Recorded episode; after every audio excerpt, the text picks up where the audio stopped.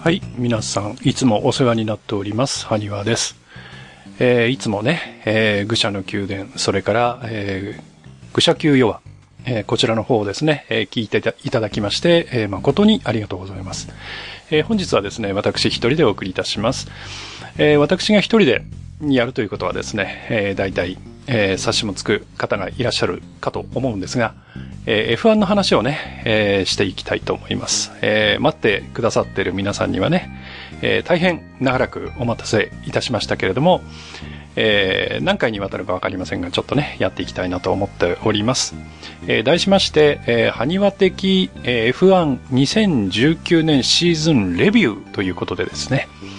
えーもう随分前になりますが、えーシーズンプレビューというのを2019年の分やりました。はい。で、その答え合わせというか、え1年間シーズンが終わってどうだったかというのをですね、えーレースを中心に振り返っていきたいと思います。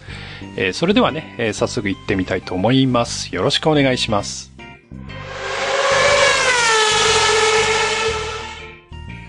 はい。ということで、早速、えー第1戦、オーストラリアグランプリを振り返ってみたいと思います。えーこちらの方は決勝が3月17日に行われています。えーオーストラリアで、えー全58周、えータイヤは今年からね、えーちょっと、えー表示の形式が変わりました。えーコンパウンドが C、硬い方から C2、C3、C4 ということで、ハード側が C2、えーソフト側が C4 というコンパウンドの、まあ、3種類のタイヤが持ち込まれています。で、えー予選が行われまして、えー1位はハミルトンが取ってます。えー2019年初のポールはハミルトン。で、2位にボッタスが来まして、3位ベッテルと。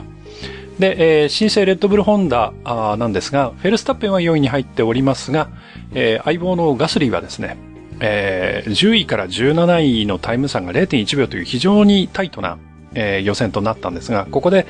えー他のライバルのね、タイムアップをちょっと読み違えるという痛恨のミスがありまして、なんと17位というスタートになってしまいました。はい。ということで、決勝がスタートします。えー決勝ではですね、えハミルトンをかわして好スタートを決めたボッタスがトップに立ちます。で、え実はですね、え若干の、え混乱というか、がありまして、えー12位スタートの、えルノーのリカルドなんですが、え彼がですね、えースタートから、えーまあ、前の車を避けようとしたんですかね、えーちょっと、えコースを外れまして、はい、えコース外の芝のところを走ってしまうんですね。で、その時にですね、どうもそこに、なんて言うんでしょうね、こう、くぼみというか、マンホールというか、なんかそういうものがあったみたいで、えそれに、まあ、はまってしまいまして、で、その結果、フロントウィングを壊してしまうという、まあ、吹っ飛ばしてしまうというようなことがあってですね。まあ、リカルドにしてみると、災難なスタートという形になってしまいました。はい。で、えー混乱はですね、えーこれに収まらずですね、えー11周目には、えーサインツのマシンから白煙が上がってしまうと。で、えーピットまでたどり、たどり着くんですが、えーピットまで帰ることはできず、ピットロードでマシンを止めてリタイアということになってしまいます。はい。で、えー13周目くらいから各社が、えー最初の、えータイヤ交換に入ってきます。で、ソフトタイヤ、まあ、C4 のソフトタイヤを履いてる車が多いので、そこからの交換という形になっていきます。で、えー各社、選んでいくのは大体ミディアム。え C3 のミディアムですね。えこちらを選んでいくという形になります。で、え15周目にまずハミルトンとベッテルが入って、ソフトからミディアムに、えタイヤを変えて出ていくと。はい。で、16周目に今度グロージャンが入ってくるんですが、えー左フロントタイヤの交換に手間取りまして、えー10秒以上かかってしまうという、ちょっと時間のかかる、えピットストップをしてしまいます。で、24周目にはボッタスが入って、えーソフトからミディアムに交換。えー26周目にはフェルスタッペンが入って、同じくソフトからミディアムに交換。そして、えー29周目にはルクレールが入って、えーソフトからミディアムに交換という形になります。で、30周目の時点で、順位はボッタスが1位で、その次がハミルトン、それからベッテル、フェルスタッペン、ルクレールという順番になります。はい。で、ここでですね、えーまあ後からタイヤを交換しまして、若干タイヤ的に有利なフェルスタッペンがベッテルをオーバーテイクします。これが31周目ですね。はい。で、ハミルトンをどんどん追いかけていくということになります。で、先ほどですね、えー左フロントの交換に手間取ったグロージャンなんですが、えー32周目にリタイアということになってしまいます。で、この時どうもですね、その左の前のタイヤがちょっと半分くらい外れかけてるような、えー状況も見えてですね、その辺が問題だったのかなというようなことになっています。で、えっ、と、シーズン前のですね、えー、バルセロナのテストでは非常に速かったフェラーリなんですが、ここではあまり速さを発揮できていないということで、えー、その辺を疑問に感じたベッテルがですね、えー、43周目にラジオを飛ばします。で、どうして俺たちこんなに遅いの？ということで、え、ピットに向かって、まあ、スタッフに向かってですね、フェラーリの、はい、えー、問いかけるんですが、えー、フェラーリの方から返ってくる答えはわからないと。え、そういう答えが返ってくるというですね、え、初戦から俺たち発動と言ってもいいんじゃないかというような、え、状況なんですが、まあそんな状況でちょっとフェラーリは苦戦をするという形になります。で、え、そんなね、えー、なんか、えー、タイヤが苦しい、ハミルトンもなかなかタイヤが苦しいんですが、えー、そのハミルトンを追いかけているフェルスタッペンもなかなか追い切れないと。で、ミスもあってですね、えー、なかなか捉えきれないと。で、えー、55周目、えー、もう全58周ですからもう終わりの方ですが、で、えー、ここでですね、トップを走っているボッタスが、えー、26ポイント取りに行こうよ。ということでですね、えー、これは非常にリスクのあることでもあるんですが、えー、ファステストラップを、えー、取りに行くと。はい。いうことで、実際にファステストラップを取ってしまうと。はい。いうことで、えー、ファステストラップを加えて、えー、1ポイントを、えー、上乗せしたあボッタスが1位でゴールと。いうことになります。で、なんとかハミルトンが2位を守ると。で、それ以下、3位がフェルスタッペン、4位ベッテル、5位ルクレール、6位マグヌッセン、7位ヒルケンベルグ、8位ライコネン、9位ストロール、10位クビアトという順番でえ、ゴールをすると。いう形になります。で、17位からの追い上げとなったガスリーは結果的には11位。それから同じくホンダ勢のアルボンは14位ということで、この2台はポイントゲットならずということになりました。で、えー、ファステストラップは先ほども言いましたが、えー、ボッタスが取っています。えー、1分25秒58ですか。はい。で、ファステストピットストップはガスリーのチームが取っていまして2秒19。はい。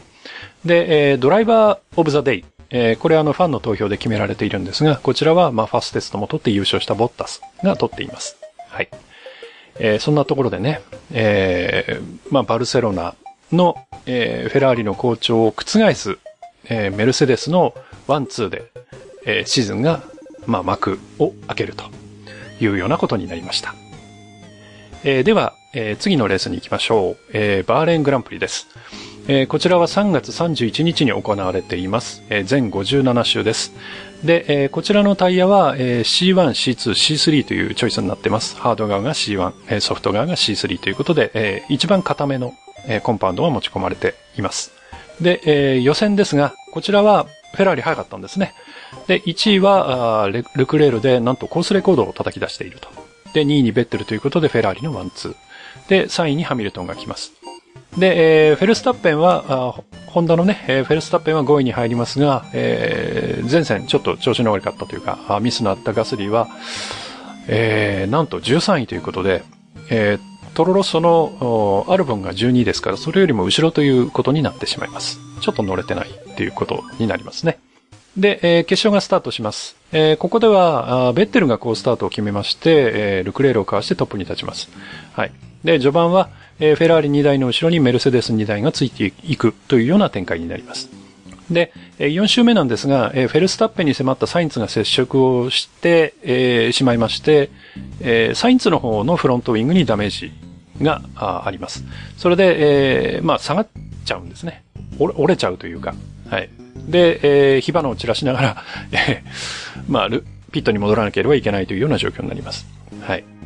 で、6周目、えー、ベッテルを、まあ、追いかけていたルクレールがベッテルを抜いてトップに立ちます。で、えー、12周目、えー、ガスリー、えー、アルボンに抜かれてしまいます。あの、非常にガスリーの方は乗れてないという形になりますね。はい。で、えー、この週ぐらいから、えー、タイヤ交換が始まっていきます。で、えー、12周目にフェルスタッペン、えー、13周目にボッタス、それから14周目にルクレール、ハミルトン。えー、こちらは全部ですね、ソフトからそのままソフトへの乗り換えということになるので、2ストップ戦略を取るということになります。で、えー、15周目、ベッテルがソフトからミディアムに乗り換えるという形になります。で、えー、この時点で、えー、順位がルクレール、ハミルトン、ベッテル、ボッタス、フェルスタッペンという順番になります。えー、なんですが、えー、この先ですね、えー、やっぱりタイヤ苦しいんですね。で、23周目になりますが、えー、リアタイヤに苦しむハミルトンをベッテルが、まあ、パスしていくと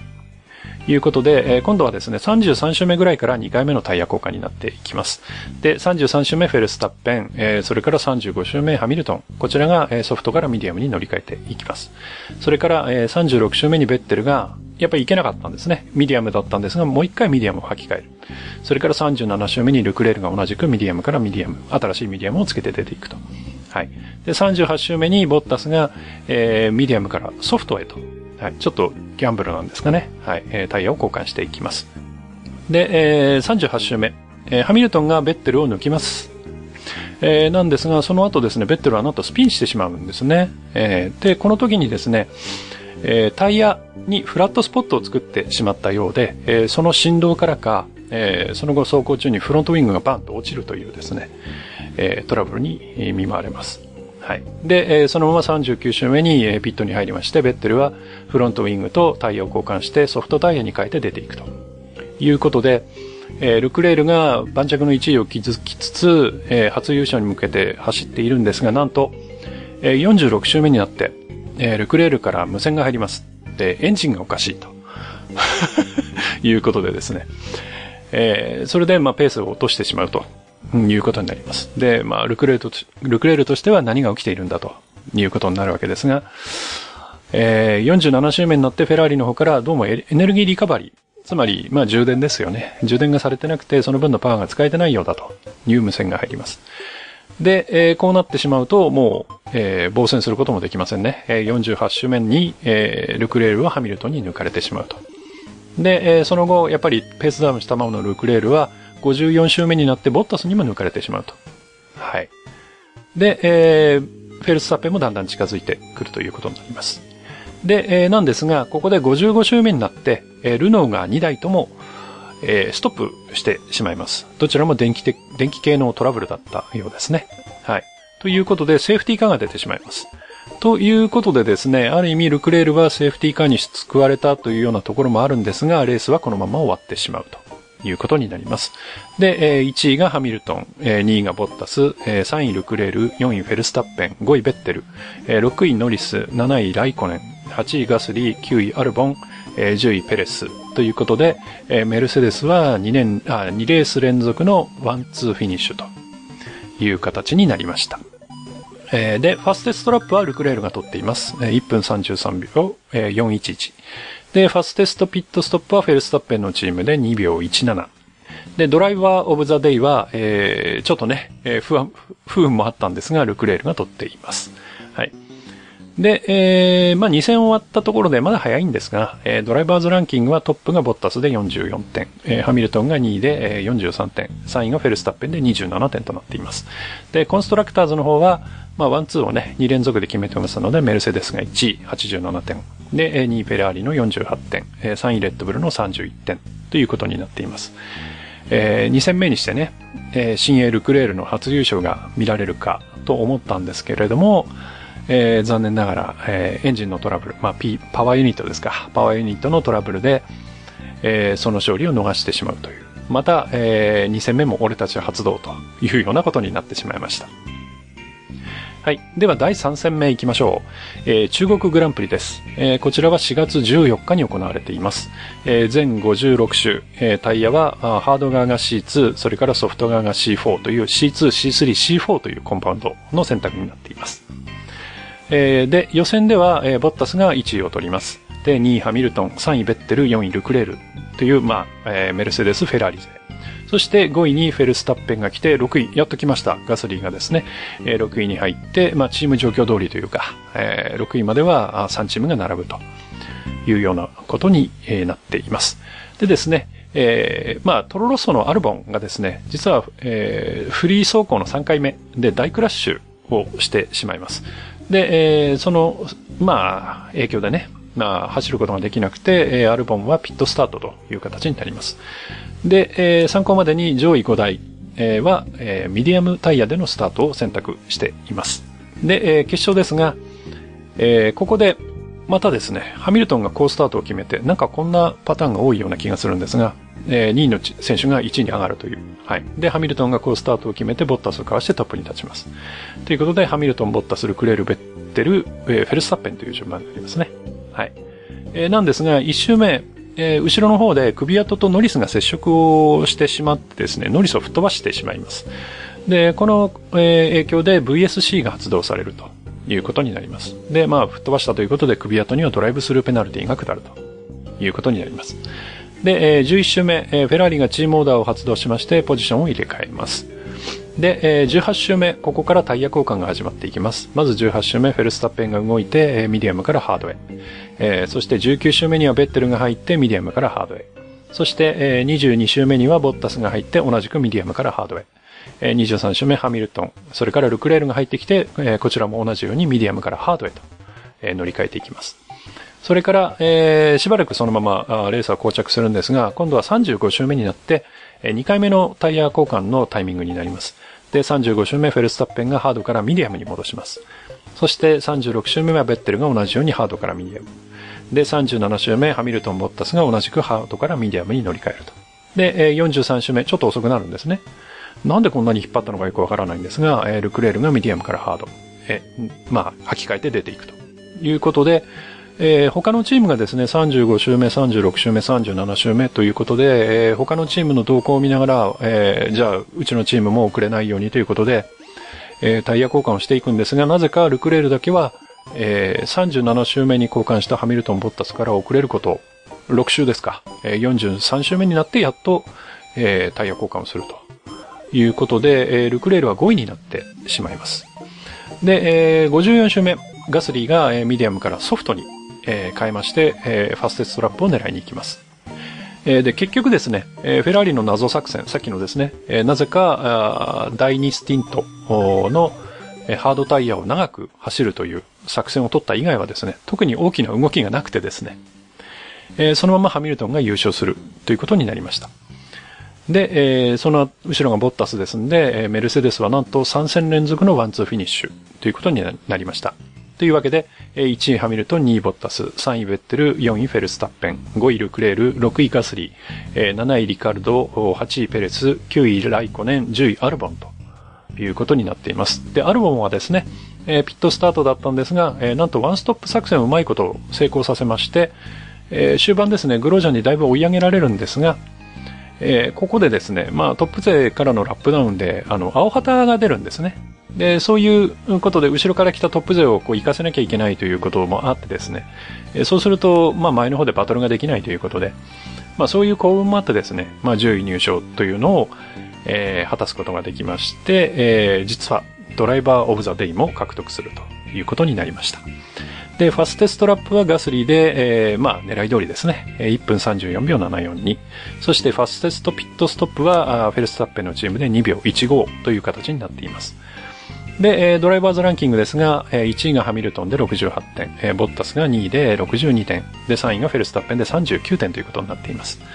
えー、まあ、コンストラクターズ、まだね、早いんですが、もうだんだんメルセデスが走り始めてます。1位メルセデスで130点。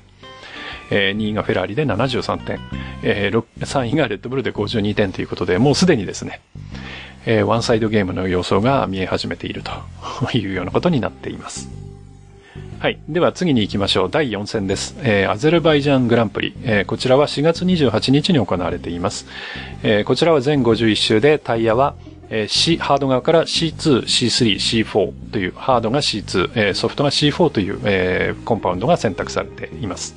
でですね、えー、予選なんですが、えー、1位はボッタスが取ります。で、えー、2位ハミルトン、3位ベッテル、4位フェルスタッペン、5位ペレスという形で、えー、ペレスが、えー、活躍します。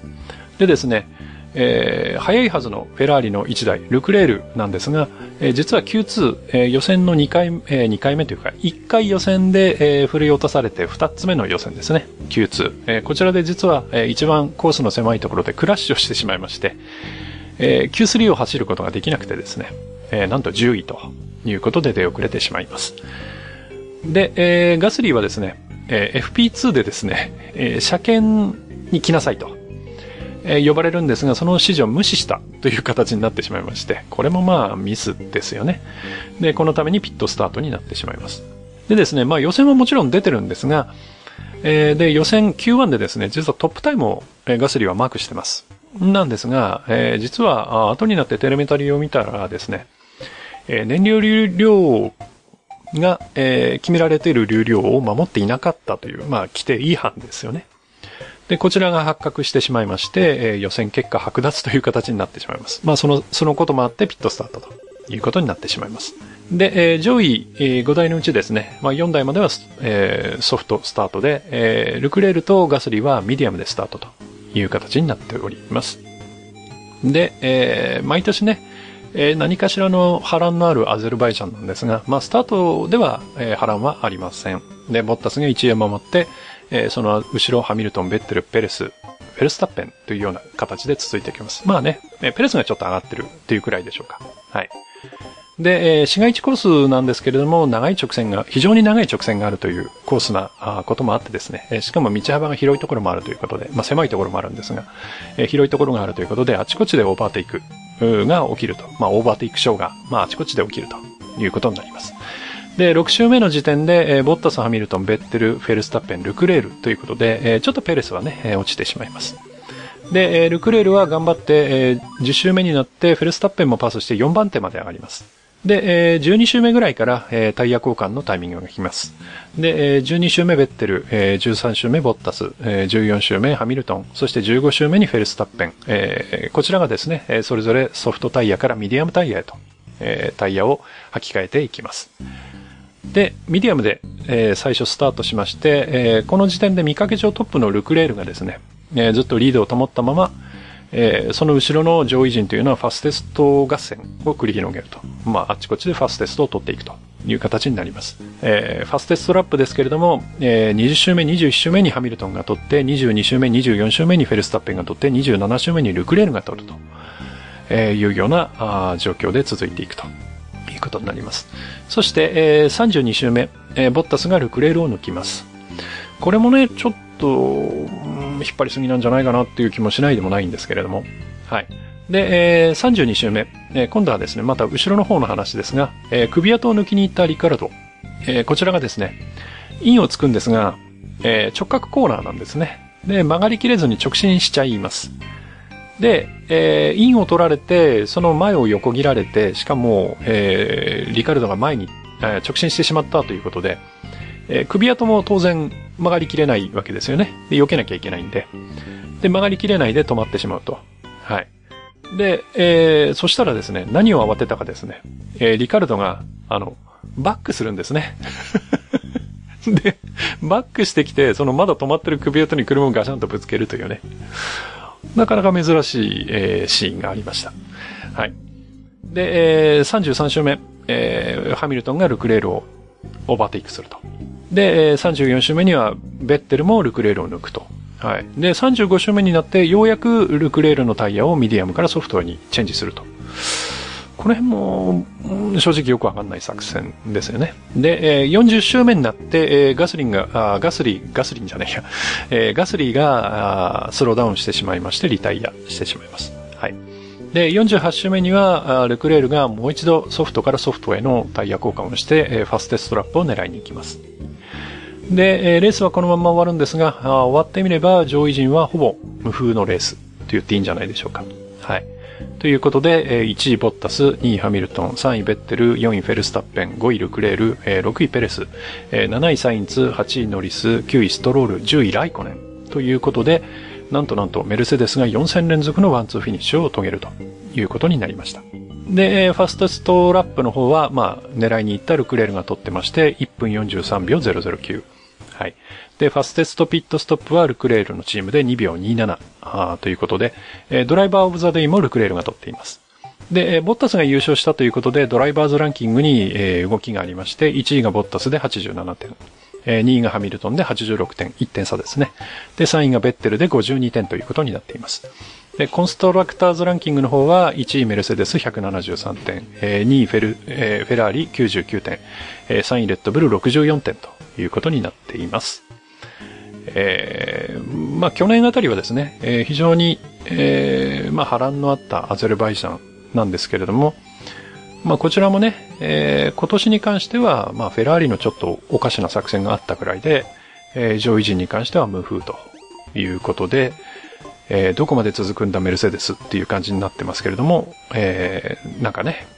またワンサイドの様相がより一層濃くなっていってしまっているというような気がします。えー、では、第5戦ですね。えー、スペイングランプリ。えー、こちらは5月12日に行われています。えー、全66周。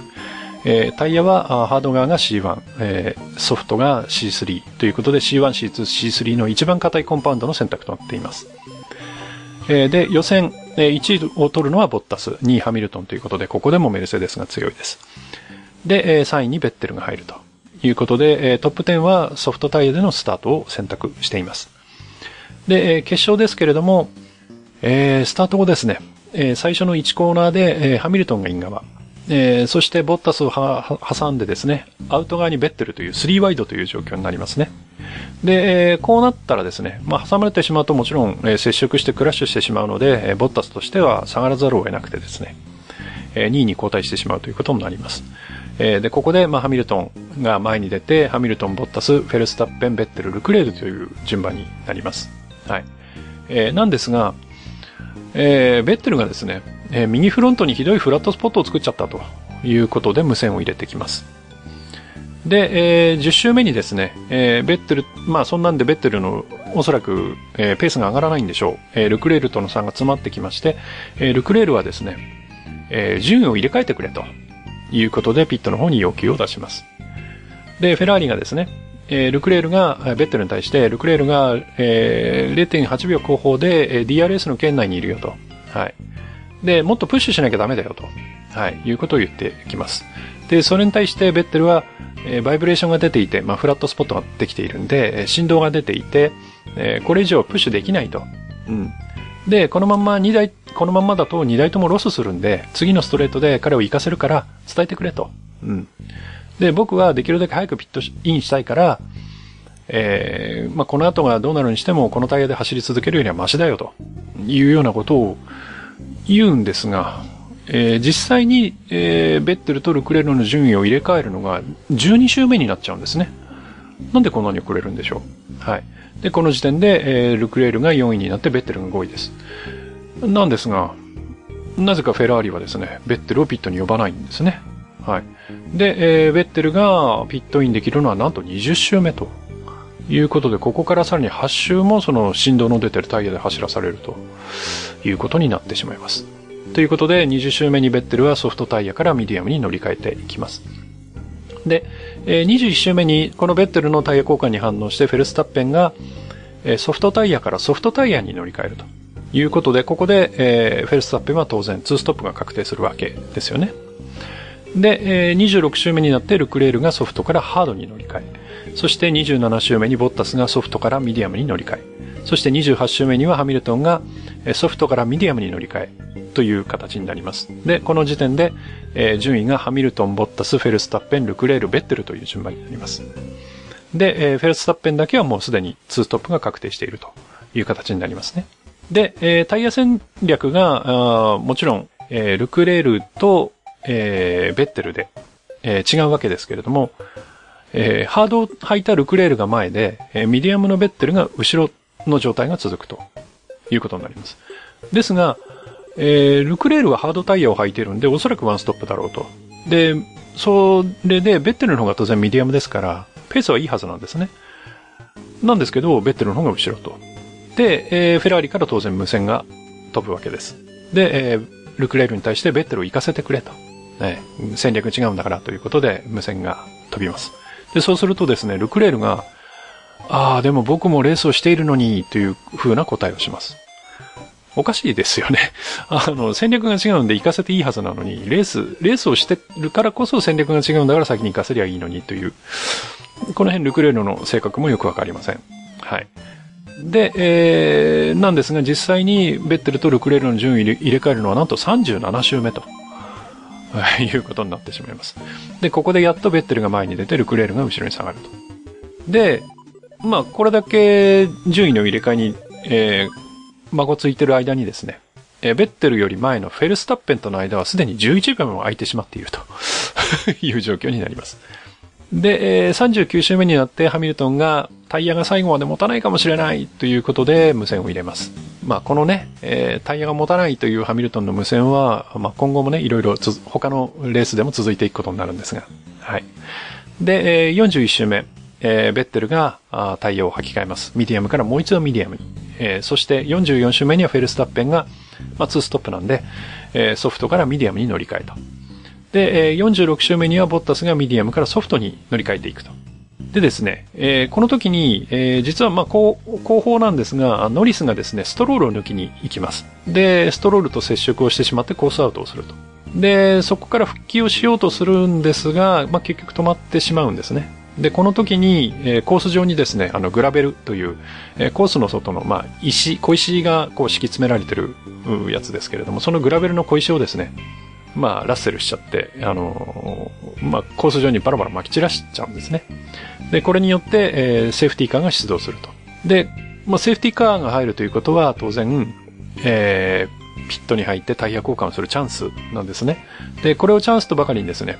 えー、トロロッソの首跡がピットに飛び込むんですが、なんと、ここで、えー、ピットにタイヤがないという状況が 起きてしまいます。はい。で、えー、首跡はこれで大きくタイムロスをしてしまいます。で、えー、後ろに続いて、えー、まあ、ダブルピットストップをしようとしていた、あアルボンもですね、その煽りを食って大きくタイムロスをしてしまうと。で、実はですね、これは、えー、セーフティーカーが出る前に、えー、まずアルボンのタイヤ交換をしようとしていたと。うん。で、そこに、えー、ちょうどセーフティーカーが出たというところでタイミングよくクビアトが、こう、今だということで入ってくるんですが、ピットの方が、結局そのアルボンの準備をしていたところがクビアトが入ってきちゃったんで、まあ混乱しちゃうということだったようです。で、47周目にはハミルトンがピットインしてミディアムからソフトに履き替えていきます。で、49周目にベッテルが、えー、フェラーリのピットに無線を入れます。タイヤソフトにした方がいいんじゃない？っていうことで、無線を入れるんですが、ピットからは、えー、ステイアウトしろと いう無線が飛びます。で、えー、53周目にセーフティーカーが解除されまして、えー、ハミルトンが逃げ打ちます。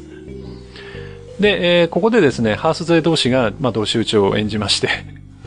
何やってんでしょうね。で、グ,、えー、グロージャンがコースの外に、まあ、弾き出されてしまって、その間に、まあ、マグネスセンが前に行くというような、